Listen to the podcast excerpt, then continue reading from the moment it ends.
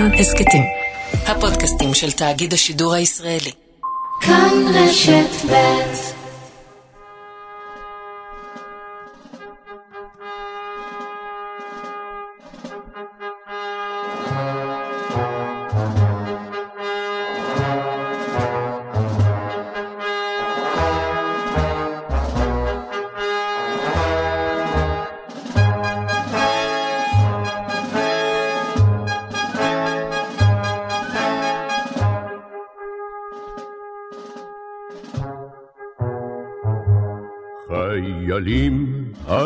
80 הננו בלי מדים, וסביבנו אימה וצל מוות.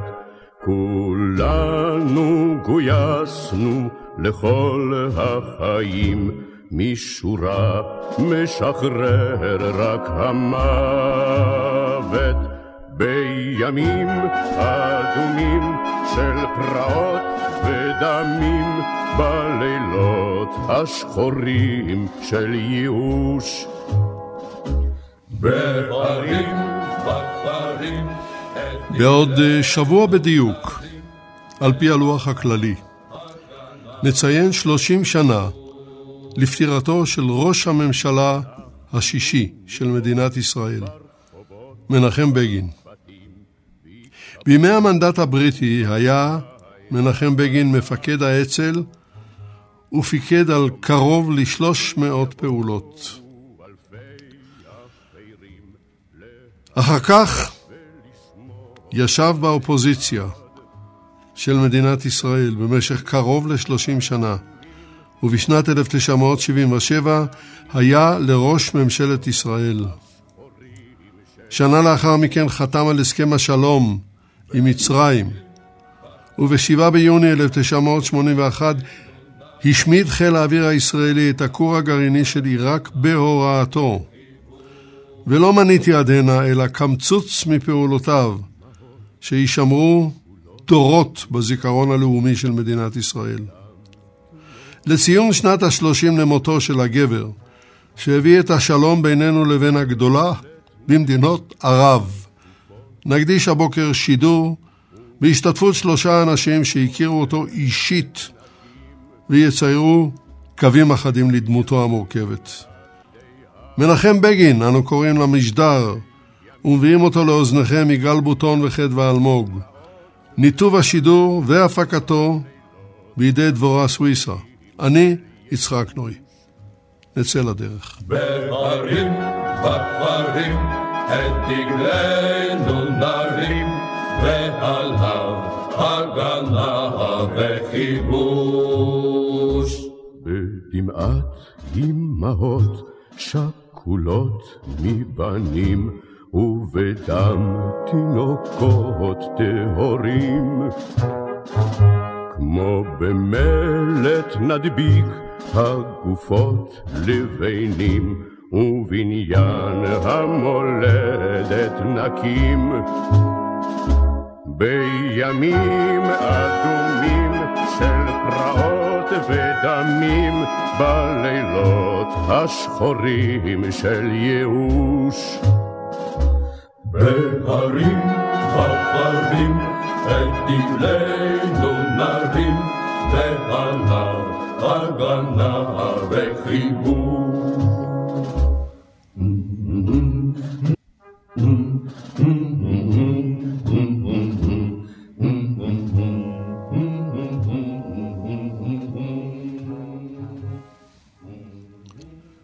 שלמה נקדימון, בוקר טוב לך, שבת שלום. בוקר טוב ושבת שלום. שלמה נקדימון הוא עיתונאי. רוב שנותיו היה חבר מערכת ידיעות אחרונות, והיום הוא, גם בעברו, חוקר היסטוריה ישראלית בת זמננו. בואו נמנה שניים מספריו הרבים. ביוגרפיה ראשונה מסוגה של מנחם בגין נכתבה עם אביעזר גולן, יצא לאור בידיעות אחרונות 1979, והספר תמוז בלהבות על חיסולו של הכור הגרעיני, או סיראק, של עיראק. יצא בהוצאת ידיעות אחרונות 1982. והשאלה הראשונה אליך, שלמה נקדימון, איך הכרת את מנחם בגין? אה, זה ממש, זה ממש וידוי אישי. זה היה לפני 74 שנים, אה, אוגוסט 48, נערכה פגישתי הראשונה, פגישתי במרכאות, עם אה, מנחם בגין. באותו יום הוא נשא את נאומו הראשון לאחר צאתו מן המחתרת בתל אביב, באולם הפתוח, נטול הגל של קולנוע גן רינה, סמוך לשפת ימה של תל אביב. ואני רוצה לומר לך, לראות כל כך הרבה אנשים ממלאים את האולם ואת הכבישים מסביב ואת קומות, אה, אז היו בבניינים בני שלוש קומות, עמדו על המרפסות ועל הגגות ואתה ראית את ה... עד כמה שאפשר היה לראות עיניים נוצצות, הם רוצים לראות את האגדה מול עיניהם.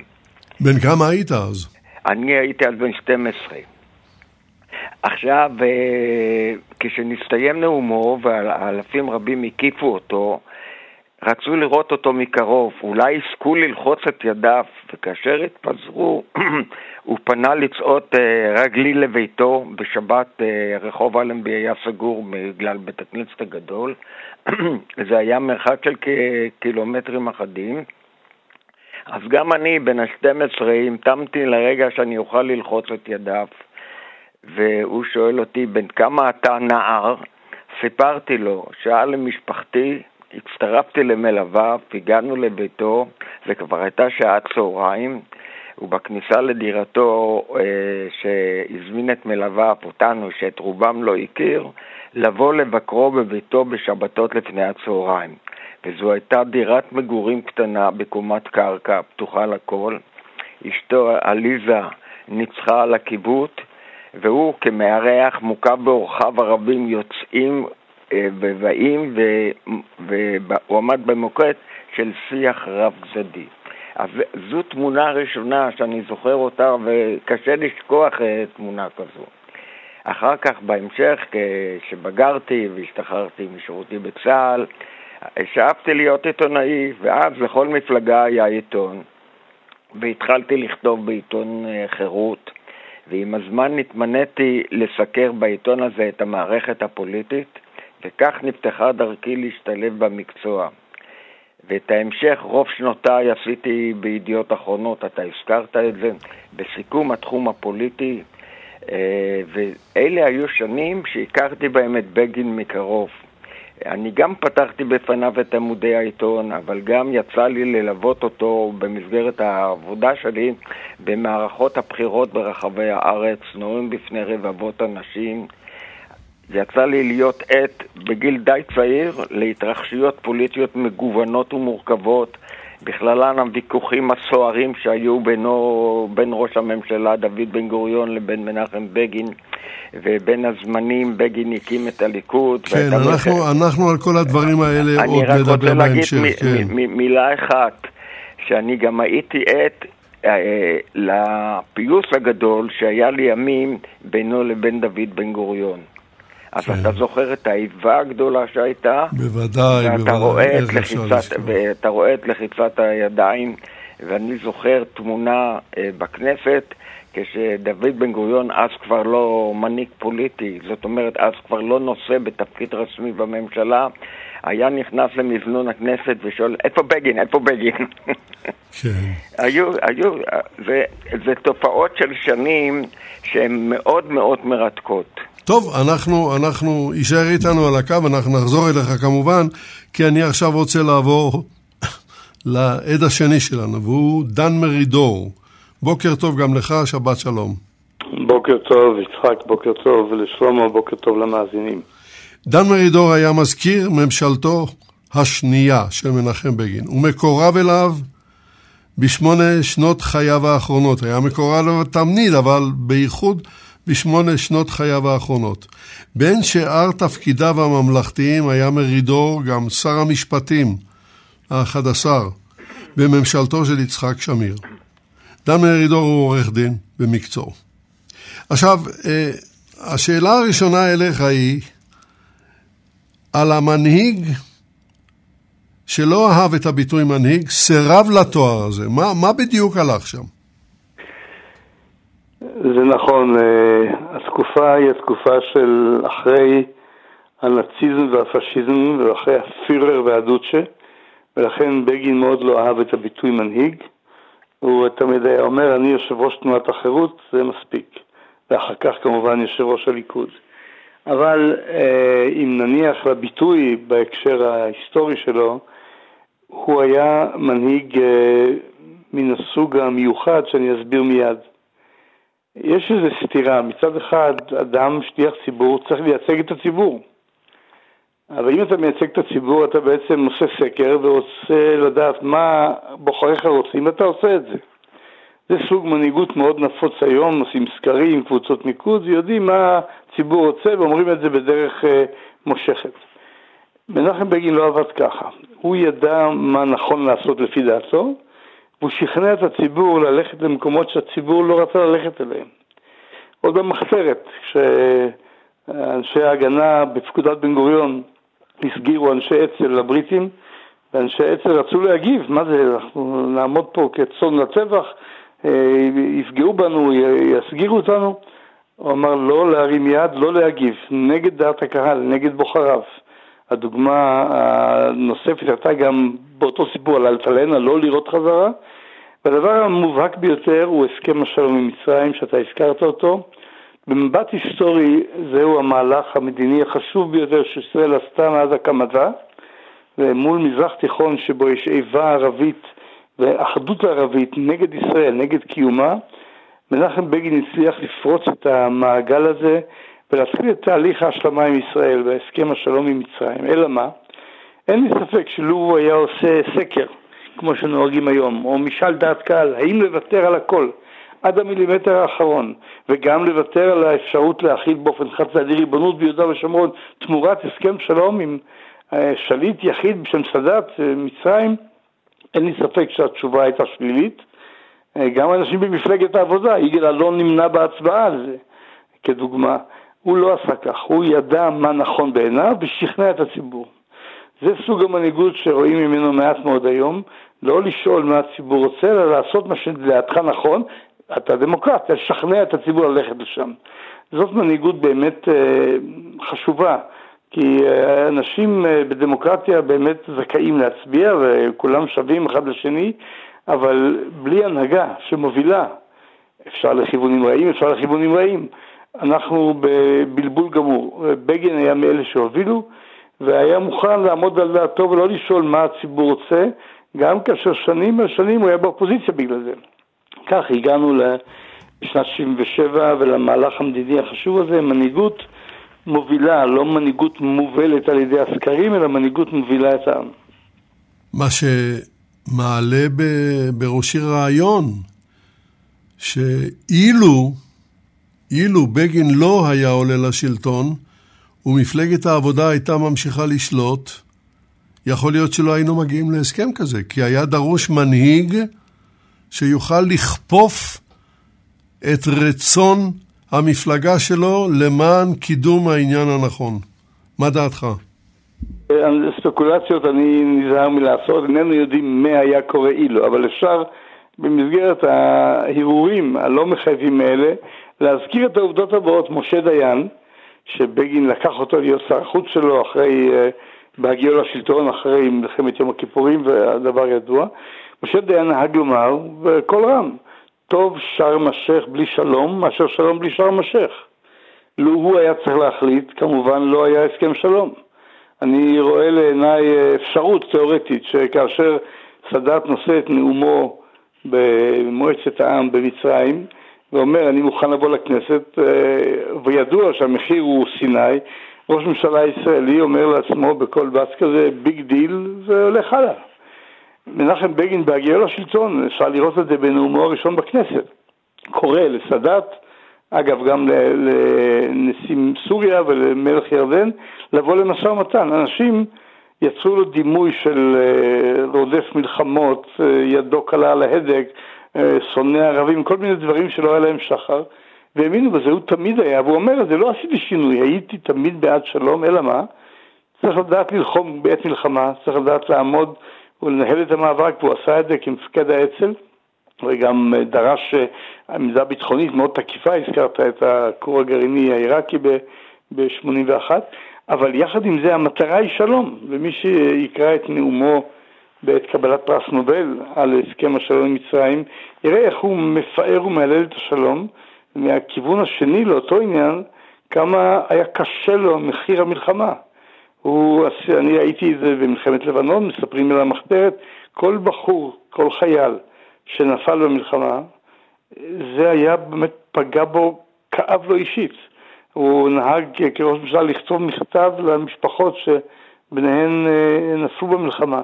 ובאמת, הוא באמת רצה מאוד שלום וידע להוביל לשם. האם מפלגת העבודה הייתה עושה אחרת? לא, אה, יכול לומר, אלא צריך בכל זאת לזכור, מפלגת העבודה, שמחנה העבודה כולו, שלכאורה היה מחנה השלום, שלט 29 שנים, מ-48 עד 77, ולא הצליח להביא שלום. רצו, לא הצליחו. אה, היו תגובות כאלה ואחרות של אה, גולדה, בן גוריון, שרת, אני לא נכנס לכל הסיפור. והנה זה פלא, מגיע מנחם בגין לשלטון בשנת 67, ובאותה שנה, בנובמבר, נוחת סאדאת בארץ, ובשנה אחרי זה יש מהלך קנדביט, וכשנתיים אחר כך, באפריל 79 אה, אה, נחתם הסכם השלום, שבאמת משנה את המזרח התיכון, משנה את מצבה האסטרטגי של ישראל, מפרק את האחדות העוינת הערבית, ופותח את עידן ההשלמה עם ישראל בעולם הערבי, שאנחנו רואים את פירותיו עד הסכמי אברהם וכל מה שכרוך בזה. כן. אז באמת, אינני יודע מי היו עושים אחרים, הוא עשה את זה, ובהיסטוריה אין לי ספק ש... היותו מפקד האצ"ל ומאחד גדול בעם ישראל, אה, יעמוד יחד עם הסכם השלום המרגש הזה, שבאמת עיצב את היכולת הביטחונית ואת יכולת הקיום של המדינה להרבה מאוד שנים, כתוצאה ממנהיגות ונכונות להוביל, לא לשאול את דעת הקהל, אלא לעצב אותה. ללא ספק, ללא ספק. דן מרידור, יישאר איתנו על הקו. אני רוצה לפנות לעד השלישי, והוא יוסי אחימאיר, בוקר טוב גם לך, שבת שלום. שבת שלום, בוקר טוב. יוסי אחימאיר הוא יושב ראש מכון ז'בוטינסקי ועורך הרבעון האומה. בואו ונמנה שניים מספריו, המנהיג שהביא את השלום, הוצאת מרכז ההסברה, והספר יצחק שמיר כסלע איתן, בעריכתו הוצאת ידיעות אחרונות ומכון ז'בוטינסקי. והשאלה הראשונה אליך, יוסי אחימאיר, אה, אני רוצה לדבר על הטריומווירט, על השלישייה שהייתה, סליחה, מאוד מפורסמת גם בארץ, אבל תחילתה בפולניה, בפולין. מנחם בגין, אבא אחימאיר וז'בוטינסקי. זאב כן. ז'בוטינסקי. כן. כמה מילים. כל, קודם כל, הרשה לי לתקן אותך, יצחק. אה, מנחם בגין נפטר בתשעה במרץ 1992 ולא באפריל. אז אה, בביתו בתל אביב, זה כבר היה בתל אביב. כן, טוב, אז, אה, את כן, הדבר הזה תיקנו.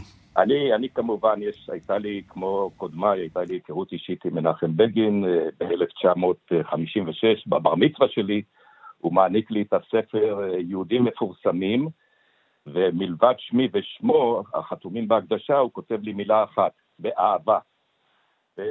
בגין באמת תמיד היה מה שנקרא נוכח נפקד בביתנו בגלל היחסים המיוחדים ששררו אה, בינו לבין אה, אבי. בגין היה אבי המרד ב-44, אבי היה אבי המרי ב-1930, ובאמת אה, בגין עוד בהיותו נציב בית"ר בפולין, תפקיד שהטיל עליו זאב ז'בוטינסקי, הוא בעצם אה, אימץ את הרעיונות המקסימליסטיים אה, של אה, אבא. הוא גם כתב עליו מאמר הערצה גדול ב-1935, כשאבא יצא, השתחרר מהכלא לאחר כמעט שנתיים שישב בכלא בירושלים בגלל הנהגת ארגון בלתי לגלי נגד הבריטים. וכמו שאמרתי, הוא הוביל שם את הזרם המקסימליסטי, אימץ את הרעיונות המקסימליסטיים ונתן לזה ביטוי בשניים מכנסי בית"ר שנערכו בפולין, הראשון היה ב-1935, הוא נשא שם, אה, בגין, נאום, הוא היה בן 22 בסך הכל, והוא נשא שם נאום חריף, התפלמס עם ז'בוטינסקי, זה היה כמובן לאחר ששכחה פרשת uh, עלילת ארלוזורוב, והוא אמר לו, אדוני אולי שכח, כי בן גוריון קרא לו ולדימיר היטלר, אבל זיכרוננו טוב יותר. ז'בוטינסקי האציל וה... ובאמת הממלכתי השיב לו, לעולם לא אשכח כי אנשים כמו בן גוריון, בן צבי וגולום לבשו פעם את מדי הגדודים, נלחמו יחד איתי. אני בטוח שאם תדרוש את הציונות, לא יהססו ללבוש את המדים האלה שוב ולהילחם. ולמרות המחלוקת הזאת, מחא כפיים, ז'בוטינסקי, לנאום של בגין, ואמר עליו, זה הקטן גדול יהיה. אחר כך, אה, בוועידה, בכינוס שלישי של, של בית"ר, ב-1938, גם כן בוורשה, אה, הוא אמר, בגין הטיח בז'בוטינסקי, הוא אמר לו, אחרי הציונות הפוליטית והמעשית, אנו ניצבים לפני עידן הציונות הצבאית. כלומר, אה, הוא ביטא פה את הרעיונות המקסימליסטיים, הוא טען שעלינו לצבור כוח, שלא יהיה תלוי בחסדי זרים, ואם אה, ייווצר כוח כזה, תבוא גם עזרת העולם. ובאותו כינוס הוא גם מבקש לתקן את הנדר הבית"רי שאותו חיבר ז'בוטינסקי. אחרי המילים, אני אצטט, הכין זרועי להגנת עמי, אצל ז'בוטינסקי היה כתוב בהמשך, ולא אשא זרועי אלא להגנה. בגין ביקש לשנות, למחוק את המילים האלה ולהוסיף, אני אקרא את המשפט המלא, הכין זרועי להגנת עמי ולכיבוש מולדתי.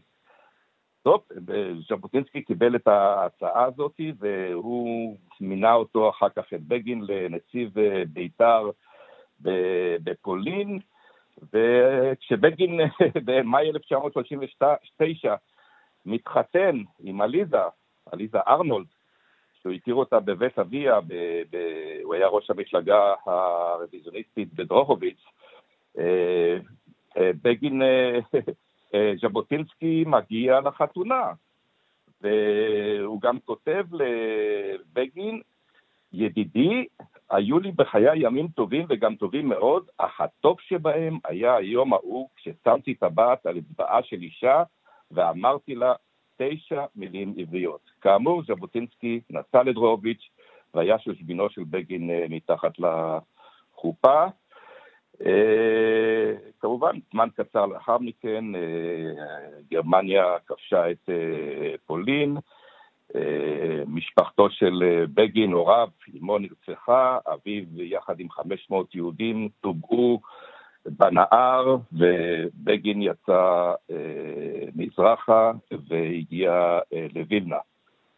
זהו בשלב זה. כן, זהו בשלב זה, המתן על הקו, אני חוזר אליך, שלמה נקדימון. כן. והשאלה שלי הפעם היא אה, בואו של סאדאת לישראל ותגובת מנחם בגין. כן, זה אחד הסיפורים המרכזים. דן מקודם נתן את המערכת בהיקפה, אבל כל מערכת בנויה מחלקים, מפרטים, והפרטים פה הם באמת מאוד מאוד דרמטיים. שהרי כמו שהוזכר, בגין דיבר על שלום עם מדינות ערב כבר עם היוודע דבר בחירתו באותו לילה במצודת זאב. ושמעתי את נשיא מצרים, סאדאת, השותף, שיהיה השותף, אה, אה, מעלה בספרו סיפור שלו לחתירה לשלום עוד ממלחמת אוקטובר 1973 בניצוחו של הנרי קיסינגר. אבל האמת היא שהשינוי החל להתרחש עם היבחרו של ג'ימי קרטר לנשיאות ארצות הברית, וסאדאת טוען, לפי עדותו, שהוא התחיל לנקוט ביוז... ביוזמה, וזה היה באפריל 1977, ויש אה, אדם שלישי שהוא עד לעניין הזה, וממעטים להזכיר אותו גם בגלל סופו, אני מתכוון לנשיא רומניה ניקולה צ'רצ'סקו. כאשר אה, סאדאת מגיע ל... אה, הוא היה כאילו אה, אז היה הגוש הסובייטי, ורומניה הייתה כאילו מין חלון למערב מטעם כל הגוש הסובייטי, ושם התקיימו ביקורים אה, לא מעטים, מאוד דרמטיים בכלל, בין, בינלאומיים. והנה אה, בגין מגיע לשלטון, סאדאת מגיע לביקור ברומניה, ונשיא רומניה אומר לו, בגין רוצה בפתרון. וככה אה, סאדאת תמה אז אומר לו צ'אוצ'סקו, הרשה לי לומר לך באורך פסקני, הוא רוצה בשלום. הסתבר לסאדאת כי לנשיא הרומני יש קשר מתמיד עם ישראל, והוא מגדיר את בגין, ככה זה בציטוט, איש חזק. אה, אה, סאדאת שומע את הדברים, הוא טס מרומניה לשיחות באיראן, וכבר אז, כמו שהוא מספר בזיכרונותיו, הצטיירה לנגד עיניו נקיטת אה, יוז, יוזמה אפשרית. המגעים הסודיים התחילו במרוקו, שם נפגש אה, שר החוץ של בגין, משה דיין, עם אה, השר המצרי ואי סודו של אנואר סאדאת, חסן טועמי. ואז באוקטובר 77' טועמי מגלה לדיין כי נשיא רומניה עצמו כבר דיבר עם סאדאת על האפשרות שאפשר לכונן שלום, להביא ליצירת שלום בין ישראל לבין, אה, לבין מצרים. אה, עולה פגישה, לקיים פגישה, להפגיש את אה, בגין וסאדאת. סאדאת פקפק בהתחלה בתוצאות של הפגישה הזו, וצ'סקו שכנע אותו, וכך אומר תוהמי לדיין, וזה ציטוט מן המסמכים, סאדאת נותן אמון בבגין ובך, אתם מנהיגים חזקים ואמיצים, ואנו מאמינים שתעזו לקבל החלטות גורליות לשלום מלא והגון. אה, אה, ובאה גם ההערה הבאה, סאדאת לא בטח בממשלתכם הקודמת, אך יאמין בכם. עכשיו, אה, בממשלה שלנו ידעו על זה רק שניים, בגין ודיין, אף אחד אחר בשלב הזה לא שותף בניצוצות האלה שנרא, שנראים באופק. וסאדאת בתשעה בנובמבר 1977 נושא את נאומו המפורסם בפרלמנט הצרפתי כאשר הוא מזמין את עצמו לבוא לירושלים, לכנסת ולדבר שלום. עכשיו, חברי הפרלמנט, מועצת העם והעיתונאים הרבים שהיו במקום נדהמו. למה הם נדהמו? כי הם החזיקו ביד את הטקסט שחולק להם לפני הנאום של אה, סאדאת, וה... וזה היה כאילו צריך אה, לסייע להם בעבודתם העיתונאית, והנה הם שומעים את מה שסאדאת אומר בנושא הזה של בואו לירושלים, והם מחזיקים את הניירות, מעללים בהם. איפה זה לא כתוב? לא סיפרו לנו את הדבר, הדבר הזה. אה, אבל הדברים של סאדאת אה, קיבלו פרסום בינלאומי. ולמחרת אני עדיין אז בידיעות אחרונות, ובבוקר, בבוקר, כשאנחנו עובדים על הוצאת המהדורה, אומר לי העורך, איפה התגובה של בגין לדברים שסאדאת אמר אתמול בפרלמנט שלו? אה, אני מטלפן ל... אני מטלפן ל... לראש הממשלה, ואשתו אומרת לי, אה, הוא מתגלח. אז תטלפן קצת יותר מאוחר, אבל אה, בגין שמע את השיחה והוא טעה, אה, ואני אומר לו שהמערכת מבקשת לפרסם בכותרת הראשית את תגובתו לדברי סאדאת. ובגין, דייקן שאין דוגמתו, שואל, האם, אה, איך, איך אני יכול להגיב על דברים כאשר אין מול עיניי הנוסח המדויק של דברי סאדאת?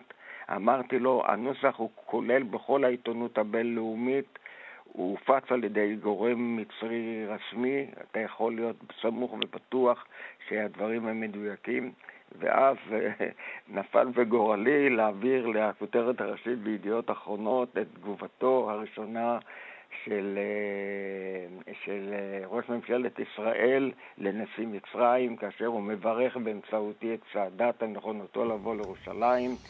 הוא הביע באותה כותרת נכונות מצידו לבוא לקהיר, ותוך יממה הוא שולח הזמנה רשמית לאדוני הנשיא היקר, אה, אני מציע לך לקיים שיחות שלום לכינון שלום, אשר כידוע לכך הורגים ומתפללים עמי המזרח התיכון. וסאדאת מנגד שולח מכתב רשמי פומבי כראש מדינת היהודים, אדוני ראש הממשלה היקר, אה, יש לנו צורך לקבל החלטות היסטוריות בכיוון סיום, סיום עידן המלחמה, המשחיתה והמתיחות.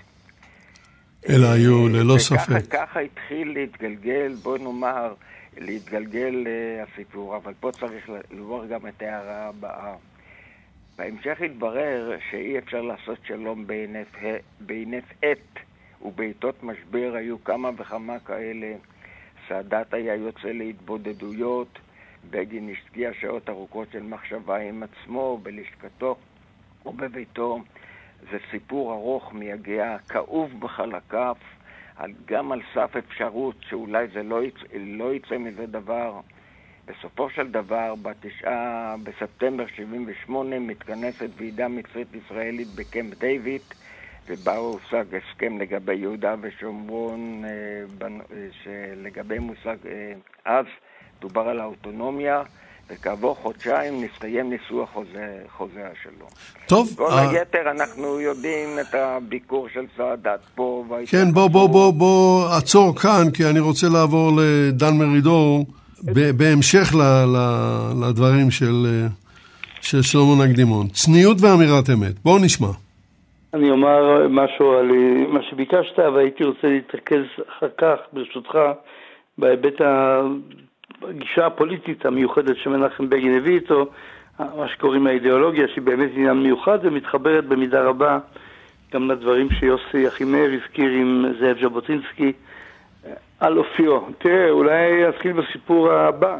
בוא נתחיל. באוגוסט 83 אה, מנחם בגין מתפטר. אני הייתי אז מזכיר הממשלה. אה, מהומה גדולה וכן הלאה, לא, לא כל זה חשוב. ומתעוררת אצלי שאלה שהיא שאלה טריוויאלית. טוב, הוא עוזב את בית ראש הממשלה, מה שקוראים היום בלפור, לאן הוא ילך? אין לו בית. אדם שירת את העם עשרות שנים בתפקידים שונים. העניינים המטריאליים, הכספיים, לא עניינו אותו אף פעם, רכוש וכן הלאה. והוא, אה, לאן הוא ילך? לא הייתה לו אף פעם דירה משלו, הייתה דירה שכורה שהזכיר אותה שלמה קודם, שדירה קטנה ביד הבימה בתל אביב. אה, היא נמסרה חזרה לבעל הבית כאשר הם עזבו את הדירה ועברו למעון ראש הממשלה, לאן הוא ילך? ואז איבדתי כה וכה, פניתי כה וכה ומצאתי אה, דירה להשכרה בירושלים, בשכונת יפה נוף. ומנחם בגין חתם על חוזה ושילם מהפנסיה הממשלתית שלו נדמה לי 600 דולר לחודש, אני לא זוכר את הסכום, מדי חודש לדירת מגורים, בה הוא גר עד כמעט סוף ימיו, בסופם הוא עבר לתל אביב, ושם הוא גם נפטר. אה, תחשוב על זה, אם אתה מכיר היום אנשים כאלה. העניין הזה... לא, אני לא מכיר. העניין הזה של הרכוש וכמה, אני לא רוצה לעשות השוואות, זה לא יהיה הוגן, הוא היה אדם מיוחד במינו. אה, לא היה קיים. העניין האנושי, באמת מידה היסטורי. ואורטור נואם שאני לא חושב שהיה כמוהו בישראל, עם המונים שנמשכו אחריו, ואדם שבאמת הוביל ציבור. יחד עם זה הייתה בו אנושיות פשוטה, אה, ובאמת היא קשורה הייתה במושג האמת שאתה הזכרת בו. יש לבגין אוהבים, מעריצים, יש לו גם שונאים ויריבים, מדוד בן גוריון ואחרים, ואמרו עליו דברים נוראים. אף אחד לא האשים אותו אי פעם שהוא לא אומר אמת. אף אחד לא חשד בו בשחיתות כמובן. הוא היה איש אמת, יכול להיות שהוא טעה במהלכיו, יכול להיות שהוא צדק, אז זה היה ויכוח והוויכוח היה לגיטימי. אבל האמת הייתה תמיד נר לרגליו, והשקר היה רחוק ממנו, אה, וצריך לומר את זה, כי בפוליטיקה היום לפעמים אומרים, זה שדה בור, פה מותר לשקר, לא מקיים הבטחות. בגין כל זה לא היה. באמת איש אמת, והצניעות הזאת, הדאגה לאדם, לאדם הבודד, מביאה אותי לדבר שרציתי לומר, שחשוב לגוע בו לפי דעתי, על האידיאולוגיה שלו. מנחם בגין, בעקבות זאב ז'בוטינסקי במידה רבה, אה, קרא לתנועה שהוא הקים, תנועת הליכוד, בשנת 73, הוא לא קרא לה התנועה הלאומית, או המחנה הלאומי, או העם היהודי, הוא קרא לה, בשם הרשמי שלה, הליכוד, תנועה לאומית ליברלית. אני רוצה לומר משהו שהוא מאוד אופייני לבגין על המיזוג הזה בין שני רעיונות גדולים. אחד, רעיון הלאומי, והשני הרעיון הליברלי. בגין היה אדם לאומי, מה זה לאומי? כל חייו הוקדשו לעניין של העם היהודי עם הטרגדיה הנוראה שהוא עבר, עם המלחמה על החירות, על ביטחונו של העם היהודי, על כבודו של העם היהודי, על חירותו של העם היהודי. אבל תמיד יש סכנה אם אתה שם את הלאום לפני המדינה, בניגוד כמובן לז'בוטינסקי שאמר תמיד שהיחיד קודם לאומה, אתה יכול להגיע ללאומנות, לשנאת האחרים, למחשבה שהעם שלך הוא עולה על אחרים ומגיעות לו זכויות יתר. מסוכן מאוד, הלאומנות מסוכנת. אם הזכרנו את אירופה קודם, לדוגמאות הקיצוניות, שהלאומנות הגרמנית או האיטלקית או האחרות, אה, כדי לאזן את זה היה עוד סט ערכים, הסט הליברלי. אה, הרעיון שהדמוקרטיה איננה שלטון הרוב בלבד. דמוקרטיה היא מה אסור לרוב לעשות. הדמוקרטיה מזכירה שהאדם הוא תכלית העניין. המדינה נועדה לאנשים, לא אנשים למדינה. המדינה נוסדה בשבילם, ואסור לפגוע בחירויותיהם, בזכויותיהם. זה מה שהביא את בגין אה, להתנגד לממשל הצבאי על הערבים שהיה בשנים הראשונות של המדינה, עד שנות ה-60 הראשונות, ולהציע בכנסת לבטל אותו. זה מה שהביא אותו לאסור על ראש שירות הביטחון הכללי להשתמש בכוח, עינויים, מכות בחקירות. זה מה שהביא אותו לומר לבן גוריון, כשבן גוריון רצה לעצור את אורי אבנרי, עורך העולם הזה, על זה שהוא כביכול סוכן סובייטי, אמר, ביקש שבגין יקבל את זה ולא יגיב לרעה. בגין אמר על זה, ישראל שנשלח על ידי בן גוריון עם המשימה הזאת, תגיד לבן גוריון שאני לא רק שלא אשתוק, אני אדבר נגד זה בכל מקום אפשרי, לא תעצור עיתונאים בישראל על מה שהם כותבים. הרעיון הזה של אדם הוא גם מאוד לאומי וגם מאוד ליברלי, הוא רעיון קשה, זה מיזוג של שני רעיונות. מכאן אגב, תמיכתו המובהקת יותר מכל ראש ממשלה אחר במערכת המשפט. הוא דרש שבית המשפט יהיה מעל הכנסת, שהוא יוכל לבטל חוקים שלה כשהם פוגעים בזכויות האדם, הוא דורש את זה מתחילה. ואני זכיתי בצניעות לומר כשהייתי שר משפטים באמת להעביר את מה שקוראים מהפכה חוקתית בדיוק אה, עם מותו, בחודש מרץ אחרי שמנחם בגין נפטר, עבר הרעיון הזה. זאת אומרת, המיזוג הזה של לאומיות מאוד מובהקת וחשיבות גדולה לעם, אבל כל זה כדי לסייע לאנשים, לבני אדם, שהם העיקר, והם חופשיים, והם שווים זה לזה, יהודי, ערבי, דתי, אה, חילוני, מזרחי, אשכנזי, כולם שווים, והמדינה נועדה להם, לא הם למדינה, וצריך לדאוג להגן עליהם מפני שרירות ליבו של הרוב. זה שילוב מיוחד שלצערי היום אינני רואה אותו ברמה, והוא השילוב הלאומי-ליברלי שבגין אה, קיים והוביל וחינך אליו. אגב, בתנועתו הוא לא קרא תנועה לאומית, הוא קרא תנועת החירות. החופש, החירות, החירות הלאומית וחירות הפרט. אז ההיבט הזה, האידיאולוגי של הלאומיות ליברליות או ליברליות לאומית או התנועה הלאומית ליברלית זה עניין מאוד חשוב שנובע מז'בוטינסקי כמובן, אבל הוא מאוד מאוד אופייני למנחם בגין שהגיע לעמדת uh, הנהגה בעם היהודי יותר מזאב ז'בוטינסקי שנפטר uh, שמונה שנים לפני שקמה המדינה. Uh, זה עניין שכדאי לומר אותו ורציתי להזכיר אותו כאן. כן, ללא ספק. אנחנו נפנה עכשיו ליוסי אחימאיר. ונעבור עכשיו, ננסה להתקדם כמה שנספיק, הרי לדבר על דמות ענקית כזאת אה, בשעה אחת זה בלתי אפשרי, אבל נשתדל כמה שאפשר. המהפך ב-1977, יוסי אחימאיר. כן, אה, אני הייתי אה, עורך חדשות במערכת מעריב בערב המהפך, ברגע שחיים יבין הכריז מה שהכריז, מה הפך, ממש כל העיניים ננעצו בי. מה? מה יקרה עכשיו? מה קרה? איך זה יכול להיות? לא האמינו שיכול להיות מהפך דמוקרטי בבחירות דמוקרטיות במדינת ישראל, ובתום אה, ליל העבודה המרגש וההיסטורי הזה, שמתי פעמיי למצודת זאב.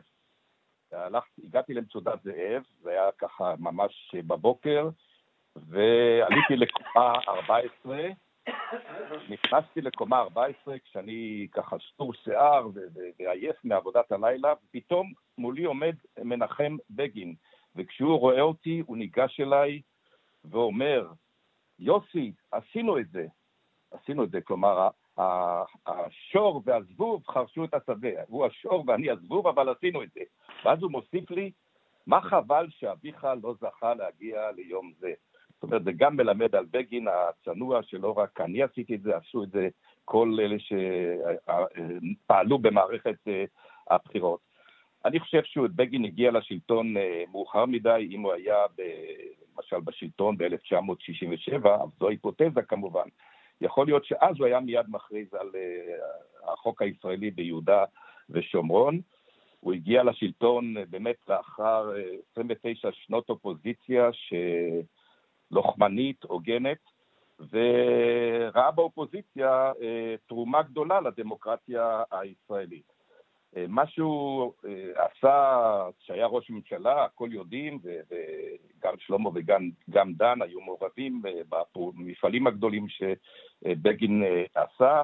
הוא סיפר לי על כך, אגב, בריאיון שהוא נתן לי ב-1980 לספר השנה של העיתונאים, ריאיון שיועץ התקשורת שלו, שלמה נקדימון, סידר לי, והוא מספר שם על אה, כל שיקוליו בקשר לתהליך השלום, להסכם עם מצרים, לוויתורים על סיני, אבל מה שפחות פחות ידוע או פחות אה, שמים דגש בפעילותו כראש הממשלה זה התפקיד שהוא מילא בכך שהוא כונן ועדת חקירה ממלכתית לפרשת רצח ארלוזרוב. אה, הוא רצה, כל, כל, לאורך כל פעולתו, גם באופוזיציה, הוא ניסה להקים ועדות חקירה כדי להגיע אל חקר האמת והצדק, ורק כשהוא היה ראש ממשלה, אה, הוא הצליח אה, להוציא את זה לפועל. זה היה לאחר שהתפרסם ספרו של שבתאי טבת, רצח ארלוזרוב, ובמיוחד לאחר ששלחתי לו והעברתי לו את מכתבו של בן גוריון אליי, לאחר שיצא ספרו של אבא, המשפט, שבן גוריון כתב לי, שאני לא מאמין שידו של אביך הייתה ברצחו של ארלוזורוב, אבל סטפסקי כן, הוא היה שם כי אשתו אה, הייתה שם על שפת הים לצידו, וראתה את זה, ואתה, יוסי, לא היית שם ואתה לא יכול אה, להעיד. אז בגין ניצל את ההזדמנות וכונן אה, ועדת חקירה שתבדוק את הטענות החוזרות ונשנות. איך הוא אמר בישיבת הממשלה המיוחדת, האם אפשר לדרוש ממני שארד מהבמה ואשאיר את עלילת הדם על כנה?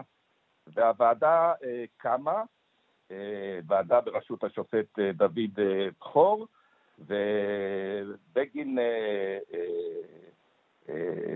הורה אחר כך לפרסם את, באופן תקדימי, חד פעמי, את הפרוטוקול המלא של הישיבה שבה אושרה הצעתו ברוב של 11 קולות ושני נמנעים, אבל כשפורסמו מסקנות הוועדה, אה, בגין אה, כבר לא היה ראש ממשלה, זה היה כבר ב-1985, שמעון פרס היה אה, ראש הממשלה, ובגין, בגין שכבר פרש, פרסם הודעה, הוא אמר, אני מצטט, ביום זה מופנית מחשבתי הראשונה למשפחות, למשפחות שראשיהן ובניהן הואשמו לשווא בפשע הנורא הזה. טוב, אנחנו בדברים האלה, אנחנו בדברים האלה נסתפק בשלב זה, כי יש לנו עוד הרבה חומר לנסות לעבור עליו. רק משפט אחד, הנושא הוא צדק, והוא נעשה, זה יום טוב לעם ישראל. זה בגין רודף הצדק והאמת. בסדר, יפה. עכשיו, אני הייתי רוצה ממך, שלמה נקדימון, הואיל ואין לנו הרבה זמן, לשמוע כמה מילים על היחסים שבין בגין למשה דיין. כן, זה, זה סיפור מעניין, כי זה מה שנקרא מין בשאינו מינו, והתברר שהם היו... זה היה מין אחד חזק בנושאים שהם עבדו עליו ביחד.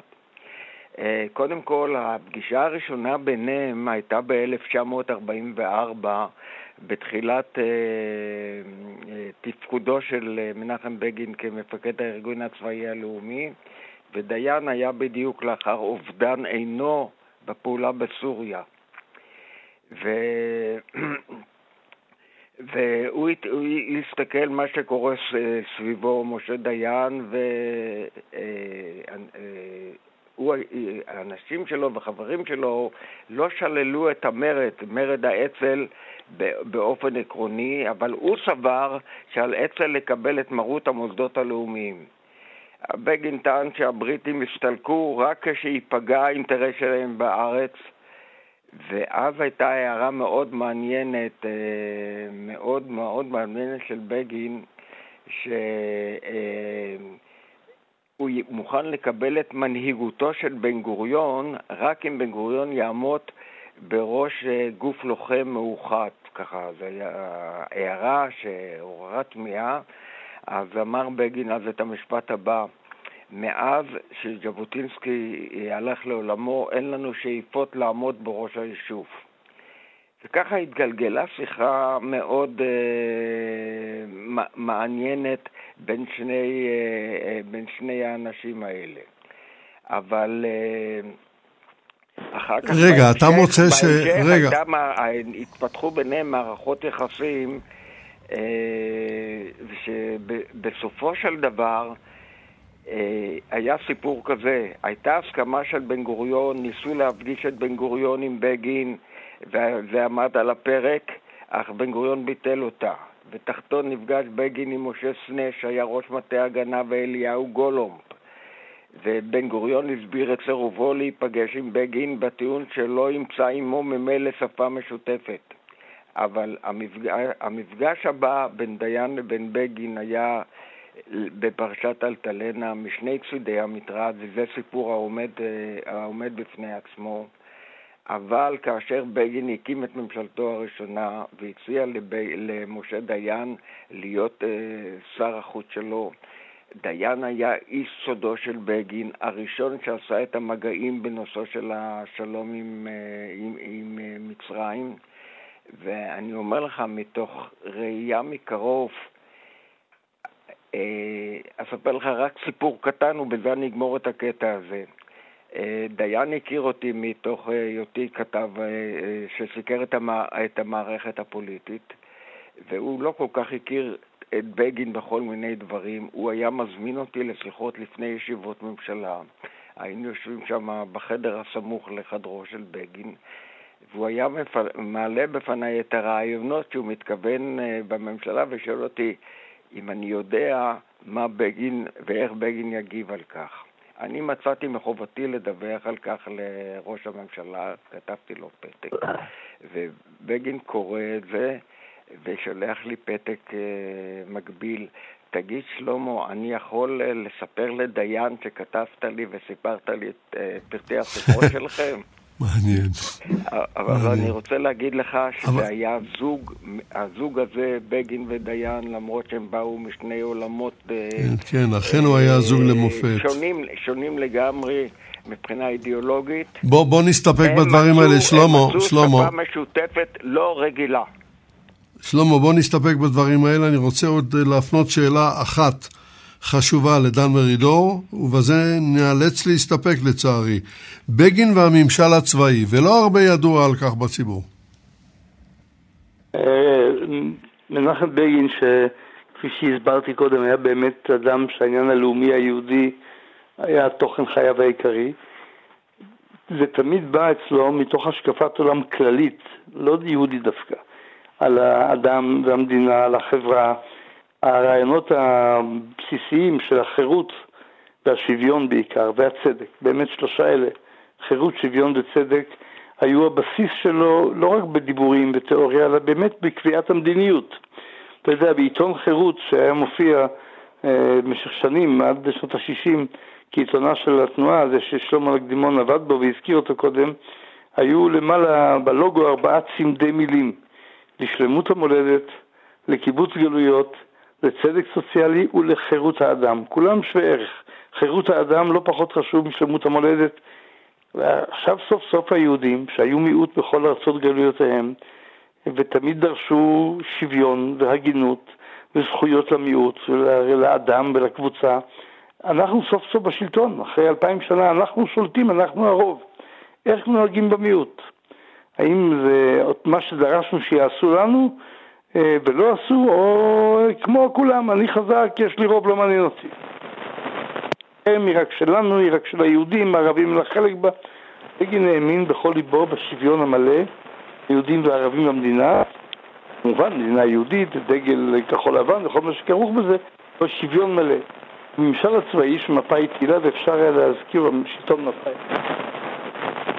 אשר אחרי מלחמת הקוממיות באמת היה סיפור לא פשוט, הלך ונמשך ונמשך והפך להיות באמת אה, סמל לאי שוויון, להתנהגות מפלה, גם מנוצל לצרכים פוליטיים, ובגין השתמש, ב, לקח את הנושא הזה והעלה אותו לא פעם אחת בכנסת כדי לבטל את הממשל הצבאי, כי אמר הם אזרחים כמונו, הם לא פחות מאיתנו. ברור. אנחנו בדברים האלה נאלץ להסתפק. אני בשלב זה רוצה לעבור לשאלה הזהה, ודן מרידור, אתה תהיה הראשון. מה היית מבקש, ממש ב-20 שניות, שהמאזינים ילמדו מן השידור הזה? מהי מנהיגות? מנהיגות אישית, הובלה ולא סקרים, והשילוב הנכון בין הפרט, זכויותיו, חשיבותו, לבין העניין הלאומי הכולל. תודה רבה. שלמה נקדימון, מה אתה היית מבקש? אני מחזיק מול עיניי אה, מכתבו של בן גוריון לבגין ב-69. אני אקרא את אה, שלוש שורות אחרונות. התנגדתי, בן גוריון לבגין, התנגדתי מאוד לכמה עמדות ופעולות שלך גם אחרי הקמת המדינה, ואינני מתחרט על כך, כי לדעתי היה הצדק איתי, כל איש מסוגל אומנם לטעות מבלי שיעשה את כך. אבל מבחינה אישית לא הייתה לי אף פעם טינה אישית נגדך. וכל מה שהכרתי אותך יותר בשנים האחרונות, הוקרתי אותך יותר, ופולה שלי שמחה על כך. תודה רבה גם לך, שלמה נקדימון.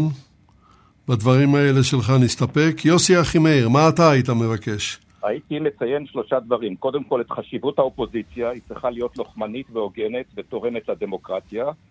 שתיים, לדבוק בעקרונות. לדידו אמונה יוקדת באידיאולוגיה אינה עומדת בסתירה לפרגמטיזם מועיל, לכן הוא ויתר על סיני תמורת הסכם שלום, אבל לא ויתר ולא היה מוכן לוותר, כפי שהוא ביצע את זה בפגישות בארבע עיניים עם יצחק שמיר, על חלקי מולדת היסטורית, כולל אגב רצועת עזה ביהודה ושומרון, והשאיר לנו את הצו להתנגד למדינה פלסטינית שתסכן את קיומנו. דבר שלישי, כמובן לדעת מתי לפרוש. לא תמיד אנשים יודעים, מנהיגים יודעים מתי לפרוש. בגין ידע מתי לפרוש. כן, אלה ללא ספק דברים חשובים, ללא ספק. עד כאן להפעם. מנחם בגין, 30 שנה לפטירתו. הביאו לשידור יגאל בוטון וחדווה אלמוג, ניתוב והפקה דבורה סוויסה, אני יצחק נוי.